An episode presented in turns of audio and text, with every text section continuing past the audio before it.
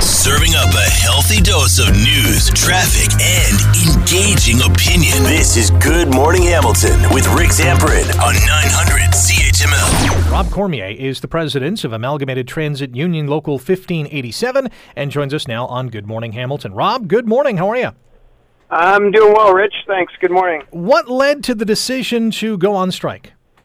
Um, it, has been a, a culmination of a few things. We've been at the table with Metrolinx for seven months. Um, we are restricted under legislation bill 124, so we are restricted to 1% compensation. So wages has never been an issue on the table because of the legislation.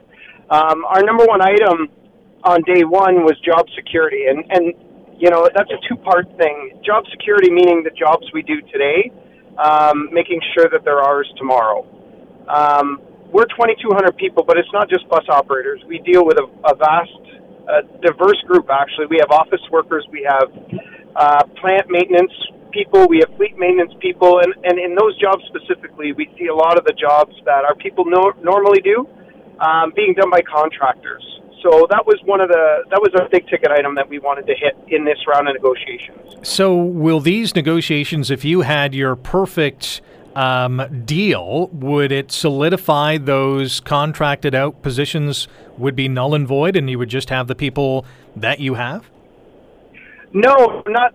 That, that's the that's the caveat to this, Rich. We we didn't say um, nullify all contracting out. We just said no new contracting out. So if one of our people leaves through retirement or whatever whatever avenue that they decide to leave the company with, we just wanted to make sure that that job got posted and our people had the opportunity to it. So we were looking for no new contracting out. We didn't want to nullify what's already been done.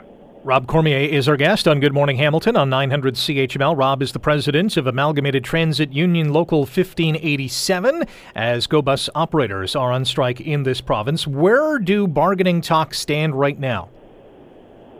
Um, we reached out to the mediator yesterday, we meaning the union, um, saying we're ready to go back to the table whatever. We we thought this was completely avoidable. Uh, inconvenience our passengers. That's the last thing we want to do. Um, I get the call. We'll be back at the table. When it comes to getting a deal done, where's your confidence level at right now?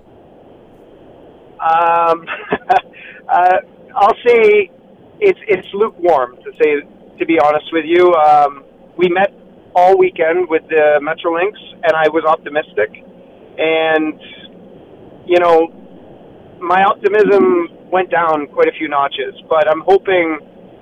I don't know if they thought we weren't going to execute, but if uh, if they're serious about getting a deal, we're available, and uh, we can make the, we can right the ship right away. I know you said money's not a factor in this because of Bill 124. For context, what does the average GO bus operator earn uh, an hour or in a year?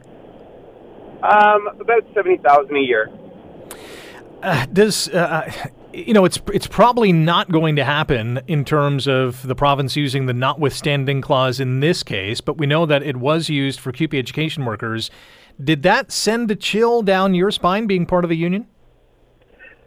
You know, it was. Uh, I didn't when Premier Ford legislated that against the the education workers. I wouldn't say it sent a chill down my spine, but you know, the threat of being legislated back is always there, right? And you know, if we operate under fear, then you know we're not operating optim- optimally. So, you know, we if it happens, it happens. If it doesn't, you know, like I said, we've made ourselves available. Should uh, Metrolinx want to come back to the table, and we're ready to hammer out a deal. Are you expecting back to work legislation to be enacted, and if so, what, what's what's the usual timeline in that regard? Well, this is this is unprecedented, really. This is the first strike in Go Transit history, so I really don't have a timeline or what it would look like.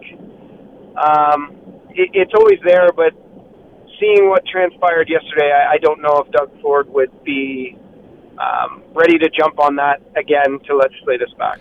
I would imagine because this affects tens of thousands, if not hundreds of thousands of people in terms of getting to and from work using Go buses, that um, you probably thought long and hard about going on strike. I mean, this this is really the last resort, the last, you know, the uh, bullet in the chamber, to use that analogy that you have. You you couldn't have put it any better, Rich. Um, you know, we worked all weekend because this was the last thing. just to put it into perspective, we were in a legal strike position on October 1st. Uh, we had the no board report, and we were legally able to go out on strike on October 1st.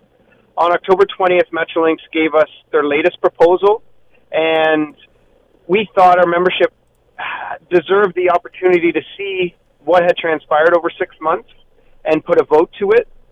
They voted 81% rejecting it.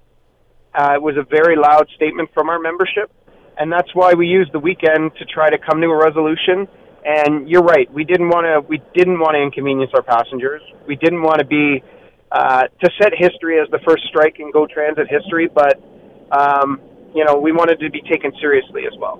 What's your message to those passengers who I'm sure are mad that you know this has happened? My message to those passengers are: this was avoidable. Um, I I truly believe that we don't we don't have to be in this position right now.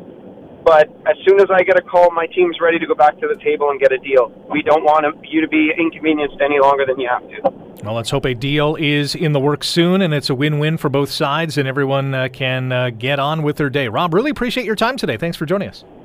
Thanks for the opportunity, Rich. I do appreciate it. Wake up with the information you need to get the most out of your day. You're listening to Good Morning Hamilton with Rick Zamperin on 900 CHML.